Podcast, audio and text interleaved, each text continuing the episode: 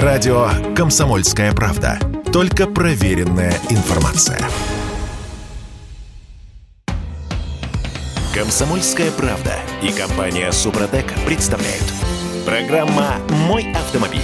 А нельзя останавливаться на достигнутом, необходимо наращивать успех. Так, видимо, сказали власти Москвы и заявили об увеличении зоны контроля отдельных дорожных камер. Производители объяснили, так комплексы видят ситуацию шире и дольше.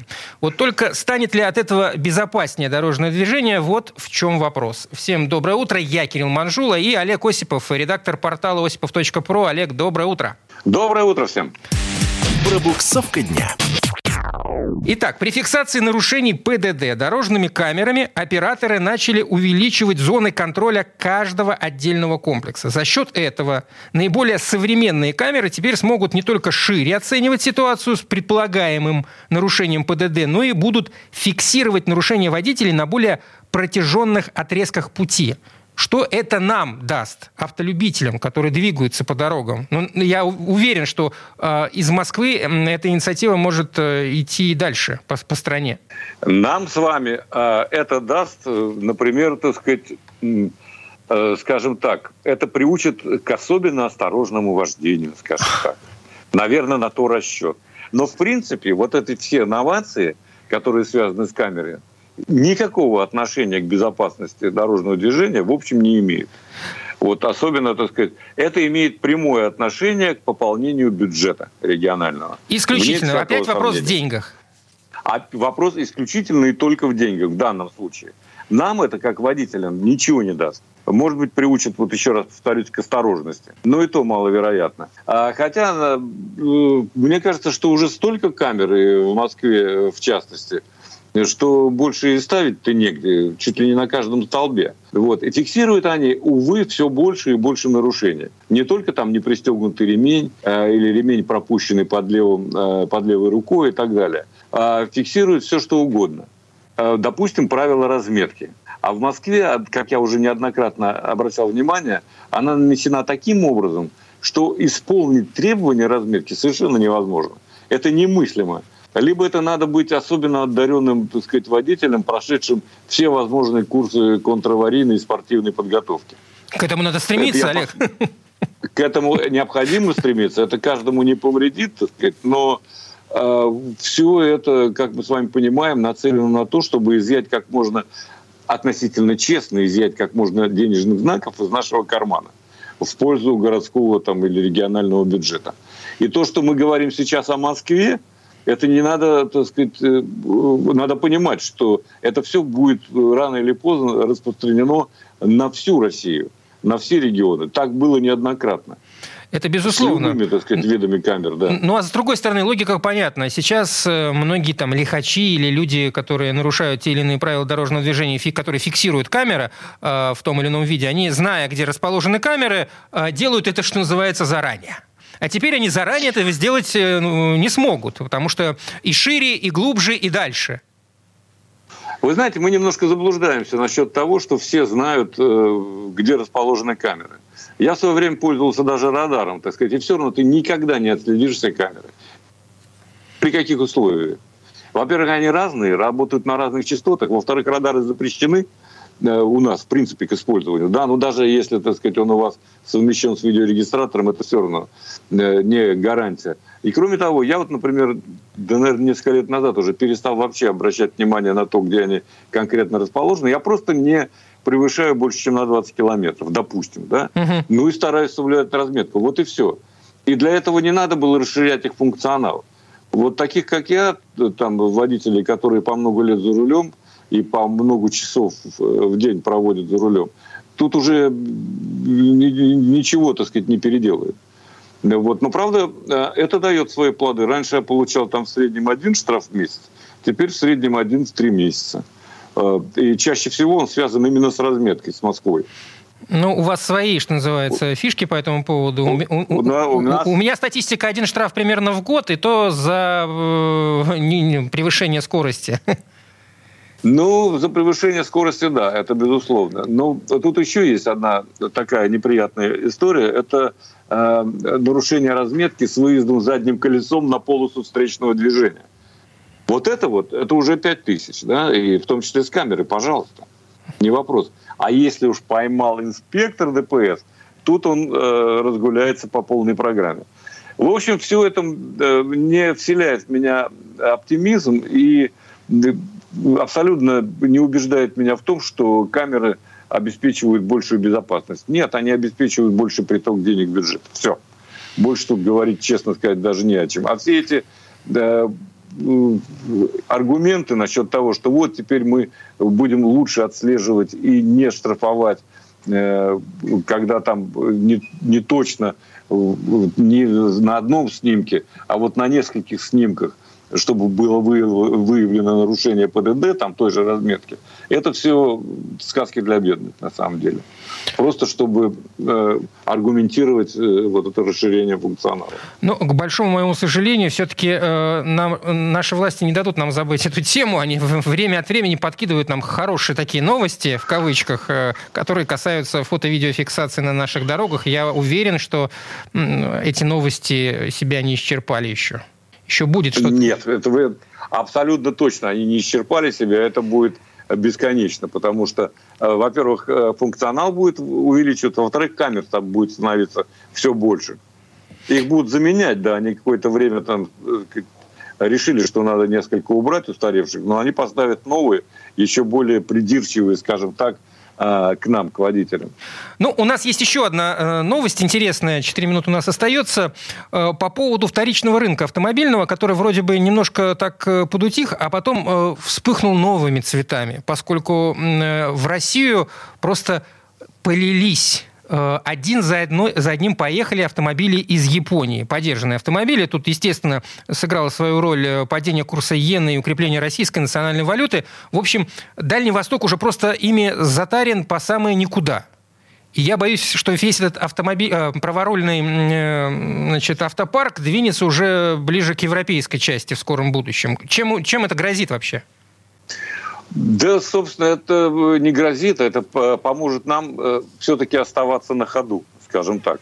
Это нормальная ситуация, когда вот эта вот курсовая разница позволяет людям э, возить весьма себе Приличные. современные ну, трех-пятилетние автомобили из Японии. Это очень неплохой вариант, в общем-то. И надо сказать, что они занимают огромную, огромную долю в автопарках, особенно на Дальнем Востоке, в Сибирском э, регионе и так далее. Ну, то есть это вполне себе Олег, ну там-то к этому, делу, да. к этому делу уже привыкли, основательно привыкли. Я имею в виду к праворульным машинам. А мы здесь, э, в центральной России, там, северо-запад, неважно, уже отвыкли. Если раньше их было много, то сейчас встретить их на дороге – это э, большое, что называется, большое, большая удача. Нет, в Москве их достаточно много, я их вижу там каждый день на самом деле. А, значит, будет еще больше. Ну, что тут, что поделаешь, если из Европы пока, из Европы пока проблематично вводить. Хотя нам обещали пониженную до 5% ставку. Обещали, э, говорили для личного пользования. Говорили, для личного пользования. Вот очень бы хотелось, чтобы Но... все-таки это решение было принято. Там надо сказать, это было, сказать честно, это было предложение, это еще не было обещания. Эх, жаль. Так бы хотелось, чтобы это на самом деле э, получилось, и мы бы начали ввозить, в том числе из Европы машины. Вы же знаете, да, как, э, какой долгий путь должен пройти от э, предложения до обещания, потом до исполнения этого самого обещания. Это, в общем... Тут другой вопрос. А если увеличился поток автомобилей из Японии, значит, увеличивается количество компаний, которые предлагают вам эти машины перегонять, а, возможно, и мошеннические какие-то действия тут будут проявляться в новом формате. И они, они проявляются, эти мошеннические действия. Это правда. Между прочим, тут в «Коммерсанте», по-моему, появился достаточно интересный материал насчет того, как действуют эти мошенники. И первое, что они делают, это, конечно, скручивают пробег. То есть показания одометра. Это запрещено законом. Это можно отследить. Но не все люди э, этим занимаются, отслеживанием, когда выбирают тот или иной автомобиль. А вот это вот, между прочим, очень э, важно. До 65, по данным э, сайта Дром, э, доходит до 65% э, количества машин э, на некоторых рынках со скрученным пробегом.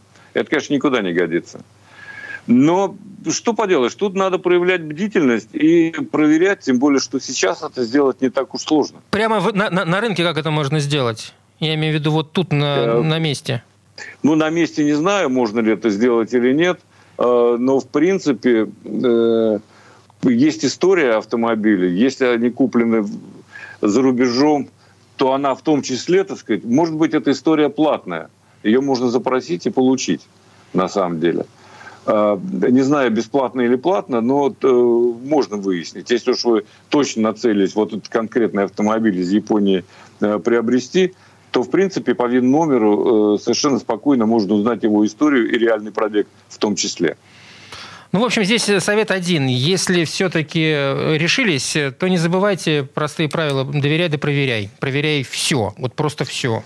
Абсолютно правильно. Когда покупаешь Абсолютно. автомобиль с рук, э, ни, никогда и никому не верь, поскольку потом будешь за это, собственно, расплачиваться э, своим временем и деньгами. Спасибо. Спасибо, Олег. Олег Осипов, редактор портала Осипов Про, был с нами. А, ну, а мы не прощаемся. Вернемся через несколько минут. Всего доброго. В следующей части программы к нам присоединится Юрий Сидоренко, автомеханик, ведущий программы «Утилизатор» на телеканале ЧЕ. Поговорим о том, можно ли менять моторное масло через щуп или лучше по старинке. Комсомольская правда и компания Супротек представляют. Программа «Мой автомобиль». А это мы вернулись в студию радио «Комсомольская правда». Я, Кирилл Манжул, еще раз доброе утро. Нам, вот мне, если честно, всегда было боязно, когда мне на всевозможных станциях, где меняют масло, предлагали менять масло через э, щуп – собственно, через трубку масляного щупа. Я всегда этому не доверял. Хотя некоторые специалисты и говорят, что это вполне нормально. Вот и обсудим сегодня э, эту проблему с автомехаником, ведущим программу «Утилизатор» на телеканале ЧЕ Юрием Сидоренко. Э, Юра, доброе утро. Доброе утро. Автомастер. Итак, это опасно или это не опасно? Это нормально это, или это ненормально? А, слушай, Кирилл, ну э, много людей задает эти вопросы, и мне в том числе очень часто приезжают клиенты, тоже задают вопрос. Причем, знаешь как, бывает наоборот, вот есть такие приверженцы только вот, вот метода, чтобы менять через щуп, а другие говорят, нет, поменяйте мне по стариночке. Я вот, вот ну вот как ты. То есть вот я вот верю вот в это. То есть мне вот нравится, когда все это отворачивают, обратно приворачивают. Юр, можно я перебью? Ну вот э, я просто свою точку зрения вот э, обычного автолюбителя, что называется. Мне так кажется, что через щуп невозможно выкачать все старое масло. Оно наверняка там где-нибудь да останется. А вот так, если открыл э, масло с этот э, пробку, через которую масло сливается, все-таки больше вероятности, что масло старое э, сольется и не будет э, пачкать уже новое. Ну, смотри, это как бы такое заблуждение некое есть. Понимаете? Ну, давай рассмотрим вот хорошо, как мы меняем масло, когда э, по стариночке, да. то есть, как говорится, откручивая пробку. То есть мы открываем масло заливную горловину, отворачиваем пробочку, подставляем емкость и сливается масло. Для того, чтобы... Все, вот оно слилось, слилось, насколько слилось, настолько слилось. Дальше мы откручиваем фильтр, закручиваем пробочку, поменяв на ней прокладочку, на этой пробке обязательно. И дальше по щупу заливаем уровень масла. Угу. Вот. Но смотри, какая интересная штука. Все равно в каналах, э, все равно ну, в закоулках, как я называю, двигателя обязательно останется масло. Неизбежно, Для того, чтобы получается. Неизбежно. Грамм 100-200 останется вот 100%. И э, причем, если бы... Ну, это при условии того, что двигатель будет горячим. Но с горячего двигателя никто масло сливать не будет, поэтому там может остаться больше, может и 300 грамм остаться в закромах э, движка. Э, полностью можно будет слить масло при условии того, что, э, ну, при условии того, что двигатель будет полностью разобран. Вот так вот. А если использовать э, промывочное масло? Ну, то же самое. У тебя получается просто 300 грамм эти, они просто у тебя станут промывочным маслом. В перемешку с, с предыдущим маслом. То есть в любом случае, как бы там масло остается. Почему я всегда всем говорю, ребят, когда вы заливаете новое масло, например, бензиновый мотор, и оно становится, ну, там через какое-то время оно темнеет. То есть вы залили полностью прозрачное, потом поехали, через пару дней смотрите, оно уже потемнело. Ну, во-первых, это нормально, что оно темнеет. Это хорошо, что оно темнеет, значит, масло работает. Значит, оно отмывает э, двигатель изнутри. То есть у него с, все, все присадки, которые обладают вот этими промывочными свойствами, они там есть и нормально работают. Плюс, естественно, старое масло вымывается из вот этих вот закоулков, в которых оно есть. И все будет нормально.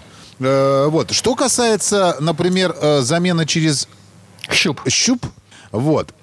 А, ну вот знаешь, что хотел еще сказать? Вот как раз здесь, в принципе, процедура ясна. Э, там какое-то количество масла остается. Какое его там количество масла это остается, зависит от человеческого фактора. Если человек торопится, там, например, мастер, у него там еще одна машина стоит, он, он быстро сливает, там еще масло не досливалось, он раз... Не докапало. Да, закрутил, да и бог. Да, да бывает такое, что даже еще не дослилось, Кирилл. То есть оно льется, он прям затыкает его обратно, и все, и нормально. И такие тоже случаи бывают. Э, здесь все зависит от человеческого фактора. Дальше берем вот, ну, через замену масла через щуп. Все то же самое. То есть, в принципе, если ты правильно все по технологии сделаешь, то никаких проблем не будет. То есть человек, который запихает туда э, трубку специальную через этот щуп, он там э, опустит ее до конца, до самого. Вот. И вытащит оттуда э, все масло, весь объем масла, проверит потом, сколько масла он оттуда забрал, потому что это очень важный момент. И после этого только будет заливаться туда новое масло. Единственное, что вот это лично мое мнение, и я приверженец замены масла по старинке.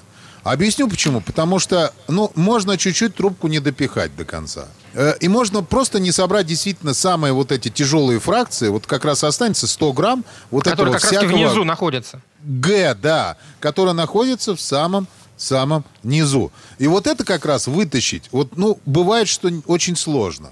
Если, а, а когда вы откручиваете сливную пробку, вот эти все тяжелые фракции, они первыми оттуда вываливаются. И, в принципе, остается вполне рабочее масло в двигателе. Вот здесь вот, вот я вот однозначно могу сказать, что вот, вот именно из-за этого мне э, данная процедура не, не нравится вот с такой заменой масла. Э, ну, через щуп. Вот это мне вот, как автомеханику, мне э, вот, вот данная вещь в этой процедуре не нравится. Вот. То есть, если подытожить, по большому счету, если делать грамотно и правильно, то и тот, и другой способ, он имеет право на жизнь. Да, конечно, нет, это несомненно. Если все делать по, ну, по, по фэншую автосервисному, это я его называю, то есть по, по технологичке, то есть как-то все должно быть. Тогда и насадки никакие там не, не упадут в двигатель, и э, не останутся там, и все откачается, потому что, понимаешь, там может, например, вакуума не хватит, что-нибудь не высосет. Ну, там чего угодно может быть. Но если человек нормальный, он проверит объем, извините, там должно быть 4 литра, а откачал он только 2. Странно, Но где ты... еще 2 спрашивается, да? Вот, а технология какая? Когда приезжает э, клиент, говорит, мне вот был экспресс-замену масла. Все, не вопрос, потому что экспресс-замена, она стоит дешевле. Дешевле, потому что, как правило, экспресс-замена делается за счет стоимости масла.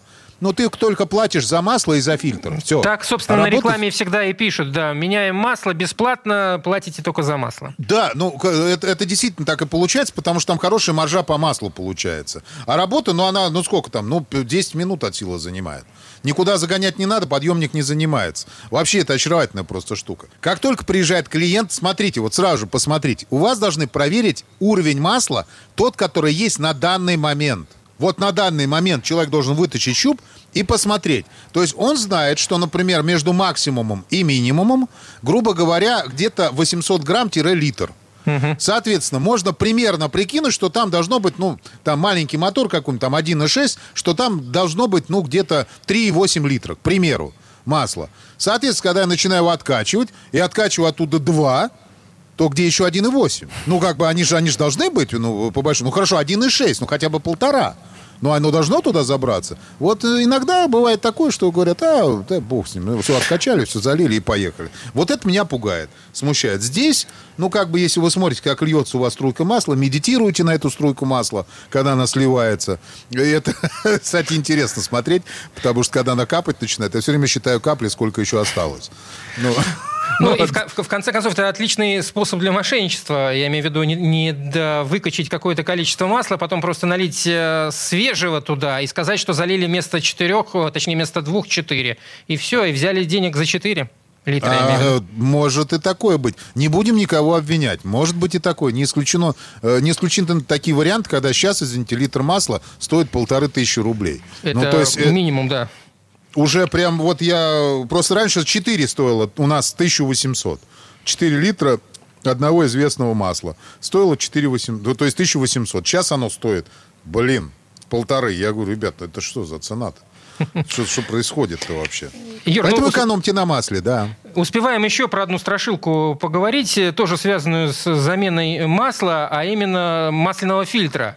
В последнее время вот все опасаются это самое, это самое масляный фильтр смешивать, точнее, боятся, что э, его каким-то образом смачивают маслом. Я понял, про что ты говоришь, Кирилл. Да, это реально, вот страшилка сейчас стала, у меня часто выпадать, я просто подписан на все автоновости, которые у нас происходят в стране, и, соответственно, э, ну, ко мне приходят оповещения о всяких там новых статьях. И народ как сговорился, реально. То есть, и вот этот вопрос, э, добавлять э, в масляный фильтр масло, прежде чем его устанавливать на мотор, в новый масляный фильтр. Прям такие там дискуссии вызывает. Ребята, здесь вообще никаких дискуссий не должно быть. Народ пишет, что там, если вы э, добавите масло в масляный фильтр, то он не сработает, там что-то там разъест э, фильтрующий элемент. Я что думаю, нелогично, он же в любом случае с маслом связан, он фильтрует масло, каким образом? Вот, я не знаю, как люди так пишут, понимаешь? Может, они просто копипаст сделали, ошибку какую-то, ну, допустили при копипасте. Потому что, в принципе, там буквально через 2 секунды весь фильтр будет в масле. То есть масляный насос туда масло дотолкает, в любом случае. То есть залили вы туда, не залили вы его, без разницы. Вторая страшилка другая. То, что если вы не зальете, это вторая сторона пишет. Не зальете, тогда может создаться давление, потому что фильтрующий элемент не сразу же пропитается маслом, и его разорвет в клочья, и все это залетит, э, забьет все про, э, ну, протоки в блоке, э, в блоке и в головке блок, блок цилиндров. Это тоже чушь полнейшая. Ребят, такое может произойти, и я видел такое, как происходит. Потому что мы уже перебирали такой мотор. Это когда человек купил себе непонятно какой фильтр, непонятно, что в нем стояло за промокашка внутри фильтрующего элемента. Потому что он просто был чистый, когда мы сняли его. Подводя итоги, скажем, нужно, э, во-первых, покупать качественный фильтр, не опасаться всевозможных страшилок, а все-таки грамотно подходить к вопросу и, ну, э, всегда следить за тем, что делают с, вашей, с вашим автомобилем. Конечно. А если, кстати, насчет вот заливать или не заливать, ребят, однозначно надо смазывать кольцо резиновое, которое стоит на фильтре. Это надо делать однозначно. Тогда вот вы точно, когда будете прикручивать, вы его хорошо закрутите, и оно у вас не вылетит, нигде не вылезет. А заливать внутрь или не заливать, решать только вам. Хотите, залейте. Не хотите, не заливайте. Никаких проблем не будет. Что так, что так. Спасибо. Юрий Сидоренко, автомеханик, ведущий программу «Утилизатор» на телеканале Че. Ну, а мы вернемся через несколько минут. Большое спасибо, всем удачи. В следующей четверти часа у нас Федор Буцко. Выясняем, что не так с автопилотом Теслы и как китайцы спасают автомобильный мир.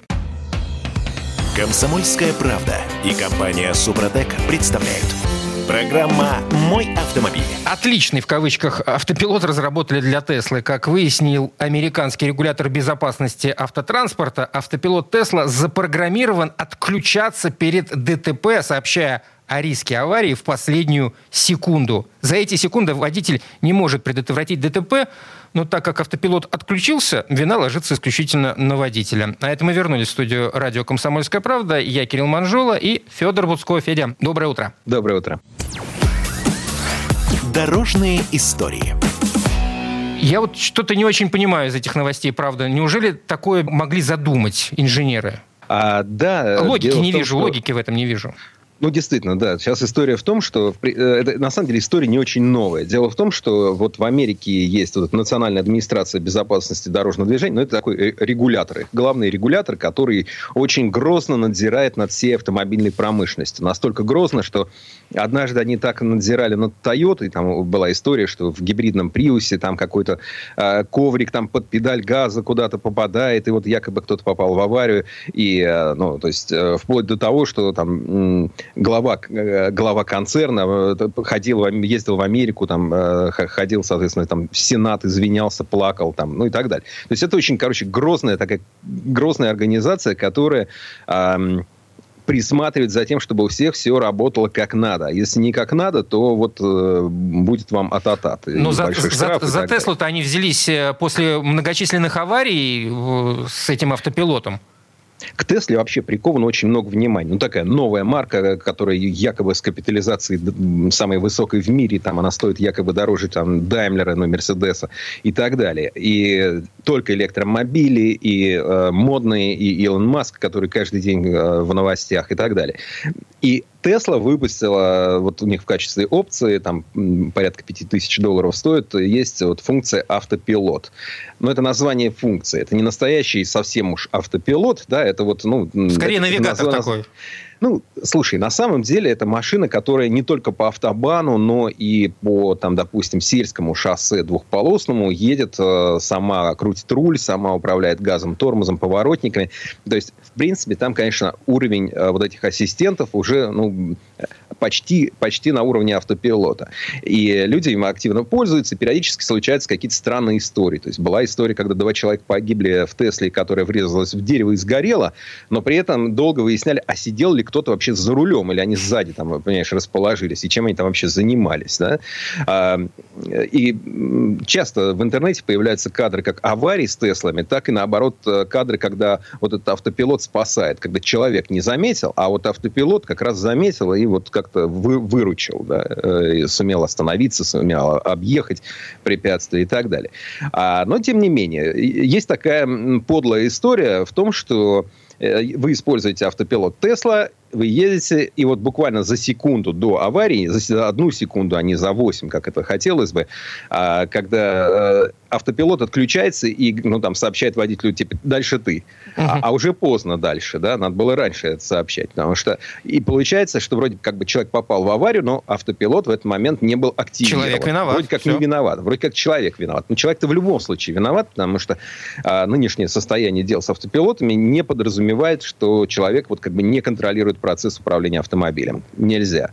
А все равно вина на водителя. Но, тем не менее, мы, мы же люди, да, мы можем а, следить за процессом, если он все время требует от нас какой-то вовлеченности. Скажем, вы вот сидите за рулем и управляете. Объезжаете люки, тормозите на светофорах, там, объезжаете курьеров и так далее. Пошел дождь, притормаживаете. Это, это человек может, да, то есть, когда есть объективные сложности, мы можем с ними справляться. Если система, компьютер, машина все делает за нас, а мы вот просто такие должны все время за ними наблюдать. Вот просто смотреть, вот как, представьте себе там, э, станок штампует детали. Хлоп, хлоп, хлоп, хлоп. А нам надо на каждую деталь внимательно посмотреть. Мы ничего не делаем. От нас, вроде кажется, ничего не зависит. Но нам надо за ним смотреть. Мы это не можем. Люди это не умеют делать. И вот в частности с этим связано то, что вот э, с автопилотами происходят такие дела. Ну, в общем, резюмируя. Национальная администрация безопасности дорожного движения, американский регулятор, взялась за Теслу. И сейчас уже на уровне, это у них называется э, инженерный анализ, э, после чего возможен отзыв там нескольких сотен тысяч вот этих модных новых желанных, э, красивых, технологичных автомобилей Тесла. Ну, возможно, это даст толчок к чему-то интересному и новому, которое появится, чтобы решить эту проблему. Вполне возможно. Что у нас еще интересного с новостями? Китайцы спасают автомобильный мир? Китайцы спасают. Ну, это, знаешь, это как анекдот из советских времен, или, вернее, такая расхожая фраза, что за граница нам поможет. Мы сейчас все время уповаем на Китай, что вот нам Китай там сделает Вспомнили лифты. все эти, да. Да. А, сделает нам там варежки, там сделает нам, ну, естественно, автомобили. Но интересно, что такая мощная а, инерция, такая мощный выход на рынок происходит не только на российский, но и на европейский. Дело в том, что много лет в Европе посмеивались над китайским автопромом. А, ха-ха-ха, вы нам сделали какое-то подобие BMW X5, или вы там скопировали наш гольф. Это все там хихи-ха-ха, запретим, и вообще уходите отсюда. Мы крутые, вы, вы, вы никто. Сейчас э, растут продажи китайских автомобилей в Европе, э, не во всей, но в некоторых странах. Причем интересно, что это касается не только э, масс-маркета, не только вот бюджетных автомобилей.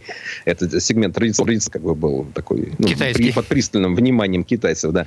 А вот, например, в Норвегии, стране, которая наибольший уровень электрификации среди автомобилей показывает вообще во всей Европе, да, у них больше электромобилей, а у них большой популярностью пользуется роскошный и достаточно дорогой а, китайский кроссовер а, марки Honki «Красное знамя».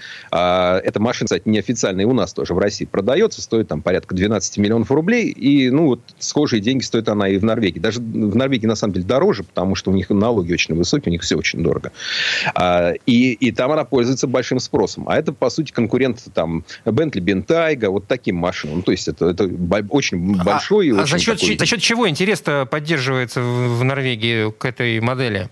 Китайцы это рекламируют, как, знаешь, э, не обязательно быть Бентли, да, вот, ну, в смысле, не только Бентли, Роллс-Ройс и Майбах могут претендовать там на ваши большие деньги, да, посмотрите на нас. А люди смотрят, а что, действительно, дизайн удался, функций, а, хоть отбавляй, едет здорово, а, а почему бы, собственно говоря, и нет.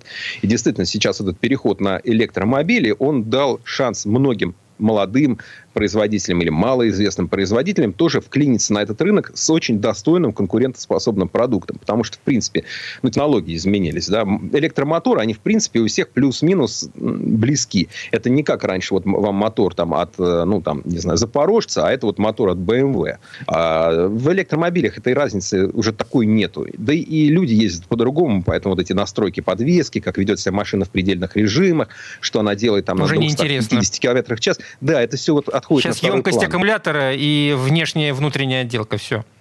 Не только отделка, еще вот э, насколько он коммуницирует с внешним миром, э, как, как удобно и туда вот э, вставлены экраны, как работает консьерж-сервис, насколько красиво сделана подсветка. Ну да, то есть там такие, ну как бы машина, не роскошь, средство передвижения, приятного времяпрепровождения, ну и может быть немножко показать себя. Ну, Посмотрим, как китайцам удастся, кроме норвежского рынка, завоевать и континентальную э, Европу. Что-то у меня как-то сомнения по этому поводу. Насчет Германии, например, точно. Ну, в Германии это вообще интересная история, ну и, собственно, вообще там э, сейчас ну, штормит автомобильный рынок, и вот, например, недавно, на днях буквально, э, Еврокомиссия, Европарламент, вернее, поддержал переход на вот автомобили без двигателей внутреннего сгорания с 2035 года. То есть, э, понятно, сейчас начнутся вот эти игры, лоббисты будут выступать против, уже выступать против постановления Европарламента, мол, куда вы губите наши автопромы, что будут делать люди, куда денется промышленность и так далее, и так далее, и так далее, где дорожная карта, покажите нам условия, дайте возможность. То есть эти игры, конечно, сейчас будут продолжаться. Кроме того, постановление, которое вынесено Европарламентом, должны еще ратифицировать парламенты стран, входящих в Евросоюз. Это не быстро. Но тем не менее, это... Тем не менее, уже и Mercedes, и Volkswagen заявили, что они готовы переходить на электромобили, что никуда от этого никто не денется. А Mercedes говорит, мы к 30 году полностью перейдем на электромобили. Хотя, конечно, как всегда, делают оговорку, потому что они перейдут на электромобили там, где это позволяют рыночные условия. Ну, то есть не везде. Да? То есть опять все рапортуют под козырек, что они экологичнее и зеленее, чем Грета Тунберг, но на практике, конечно, оставляют себе лазейку для того, чтобы делать по-прежнему старые добрые машины с двигателем внутреннего сгорания, которые мы так любим. Ну, а по большому счету, что им может помешать переходить в Европе на электромобили? Здесь вопрос только политической воли. Ну, от удара кулаком по, по столу не обязательно появляется сеть э, быстрых и качественных электрических э, заправок везде. А не обязательно в в мире становится больше лития там, для того, чтобы запаковывать его в аккумулятор, ну и так далее. То есть там есть определенные технические вопросы. Кроме того, как известно, эти аккумуляторы потом нужно перерабатывать, пока мы об этом не думаем, нет такой массовости, но э, когда каждый год там э, нужно будет перерабатывать, допустим, миллионы э, автомобильных аккумуляторов, и вот не этих вот, которые вот у нас э, стоят около э, мостов, э, куплю АКБ, да, а, а вот таких больших, сложных, тяжелых, которые даже руками раскрутить крутить нельзя. Для этого роботы нужны специально, чтобы он вообще не взорвался на секундочку. Ну, это промышленное производство, да.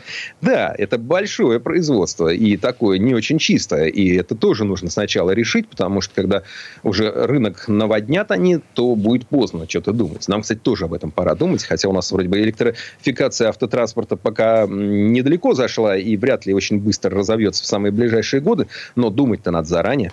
Ну, у европейцев есть еще целых 13 лет для этого, как минимум если уж они поставили такую цифру перед собой, 2035 год. Ладно, да, но это очень быстро, это все очень скоро. Да, годы летят, бегут. Будем наблюдать. Спасибо. Федор Буцко, автожурналист, был с нами, но мы вернемся через несколько минут. В следующей части программы у нас журналист и летописец мирового автопрома Александр Пикуленко. Послушаем историю о том, как владельцам советских автомобилей каждый день приходилось тратить время на техническое обслуживание. Комсомольская правда и компания Супротек представляют. Программа «Мой автомобиль». А это мы вернулись в студию радио «Комсомольская правда». Я Кирилл Манжула. И в этой четверти часа у нас традиционная история от Александра Пикуленко. Очень часто можно услышать, что, мол, раньше автомобили были надежнее и служили дольше. Возможно, это и справедливо для европейских или японских моделей, а вот с продуктами советского автопрома хозяева мучились изрядно. Достаточно почитать инструкцию по эксплуатации любой модели тех лет, чтобы понять, как сложно в те годы было содержать автомобиль. Вот, например, оказывается, водитель был обязан ежедневно проверять абсолютно все жидкости, тормозную, охлаждающую и масло, исследовать моторный отсек и асфальт под машиной на предмет течей, а шланги и тросы на предмет изломов и трещин. И это далеко не полный список. Слово Сан Санычу. Предыстория. Нынче все автомобили одноразовые. А вот раньше были машины, так машины, надежные, крепкие и долговечные. Такие высказывания звучат довольно часто. Память, как правило, старательно выбирает лишь самые хорошие. А незнание прошлого столь же старательно порождает мифы. Вспомним, как это было на самом деле.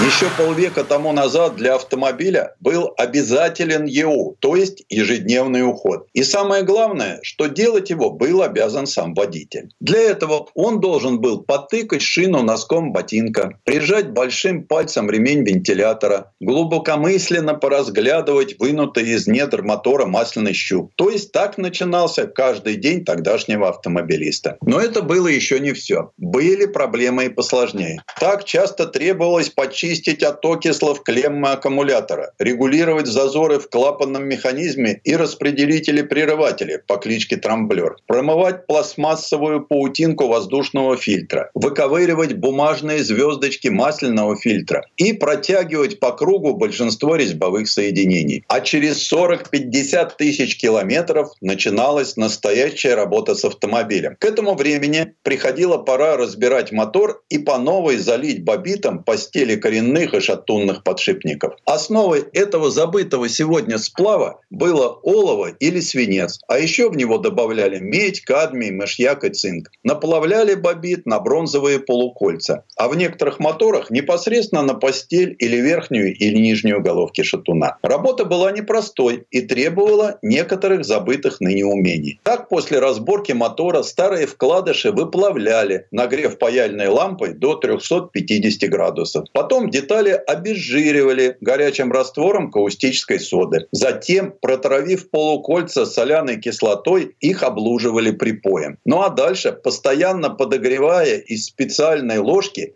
Медленно, чтобы не допустить образования пузырьков воздуха в зазоре, заливали расплавленный бобит. Заливка, разумеется, получалась неровной и требовала пришабривания. Шабером назывался треугольный напильник с острыми кромками для срезания тонкой стружки. И, наконец, в это же время, чтобы потом не возвращаться к этой проблеме, растачивали цилиндры чугунного блока под ремонтный размер. Их анинговали, то есть наносили на их стенки перекрестные риски, задерживающие масло. Для этого служила специальная машина Хон. У нее было три режущие пластинки, разжимаемые пружинками внутри цилиндра. В общем, простота конструкции автомобиля в ту достославную эпоху считалась благом. Тогда-то и родился забавный термин «автолюбитель». Представим субботний день несколько десятков лет тому назад. На природу, в кино, за покупками? Нет. Сегодня глава семьи будет обслуживать любимый, с таким трудом купленный и старательно оберегаемый автомобиль. И вот частные гаражи оживают. Счастливые обладатели москвичей, запорожцев и «Жигулей», а иногда даже «Волк» открывают капоты и спускаются в смотровые ямы. Ведь автомобиль «Москвич-412» рекомендовалось обслуживать каждые 4000 километров. Именно обслуживать, потому что о ремонте был написан отдельный том. А каждые 8 и 12 тысяч километров к перечню основных работ добавлялись дополнительные. Позже на «Москвиче-2140» ТО увеличили до 10 тысяч километров. В основном благодаря улучшившимся маслам и смазкам. Кто-то, конечно, отправлялся в автосервис, ведь среди автолюбителей были ярко выраженные гуманитарии. Например, врачи, музыканты, у которых вид подкапотного пространства с кучей странных деталей вызывал священный трепет. Но станций техобслуживания было мало, даже в крупных городах, и там длинные очереди, пугающие цены и вовсе не гарантированное качество. Приходится идти к гаражному гуру, который умеет все и к которому уже стоит очередь страждущих, либо заниматься автомобилем самому. Хорошо, если есть гараж, но он был далеко не у каждого.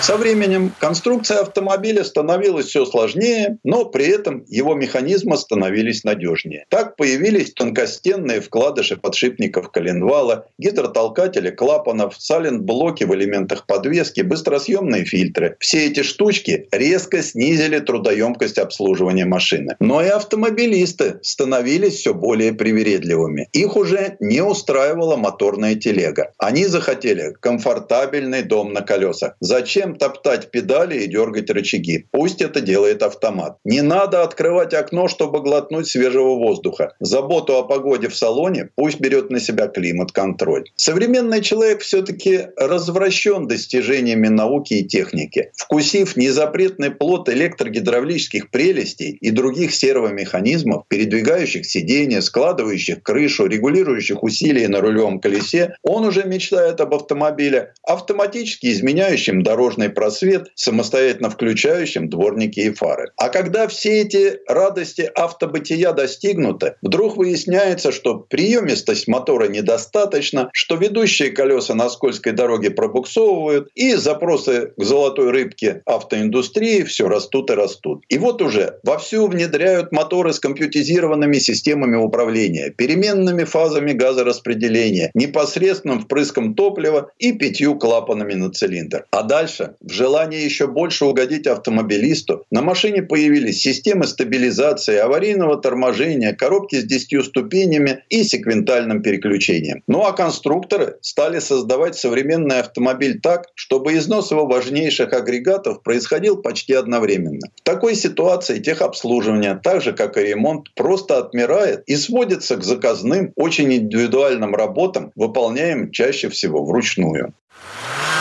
А ведь современное общество просто не может позволить себе роскошь пещерного века автомобилизма, когда сам владелец, хоть и с трудом, но имея начальные слесарные навыки, мог разобрать и собрать свой автомобиль. Уже давно на первый план вышел сервис, то есть плановое обслуживание машины с заменом целиком тех узлов и деталей, износ которых можно точно спрогнозировать. Производители во всем мире взяли курс на автомобили с заранее запланированным сервисом. По существу они они-то и стимулировали создание сетей станций техобслуживания. Современный автомобиль уже не может жить сам по себе, полагаясь на опыт и руки неизвестного механика. Можно сказать, что автосервис стал неотъемлемым элементом существования автомобиля и обязательным приложением к нему. А многие модели уже могут похвастаться межсервисным пробегом в 30 тысяч километров. Ну а электромобили вообще заезжают к сервисменам раз в три года. И, конечно, увеличились сроки гарантии. Уже сейчас многие дилеры заманивают потенциальных клиентов пяти, а то и семилетней гарантии, учитывая, что за год средний автомобилист проезжает 20 тысяч километров, ему гарантированы 100 тысяч километров пробега без неполадок. Так что нет ремонту, да автосервису. Предыстория. Сан Саныч, спасибо. Это был Александр Пикуленко, летописец мировой автомобильной индустрии. А у нас на этом на сегодня все. С вами был Кирилл Манжула. Хорошей дороги.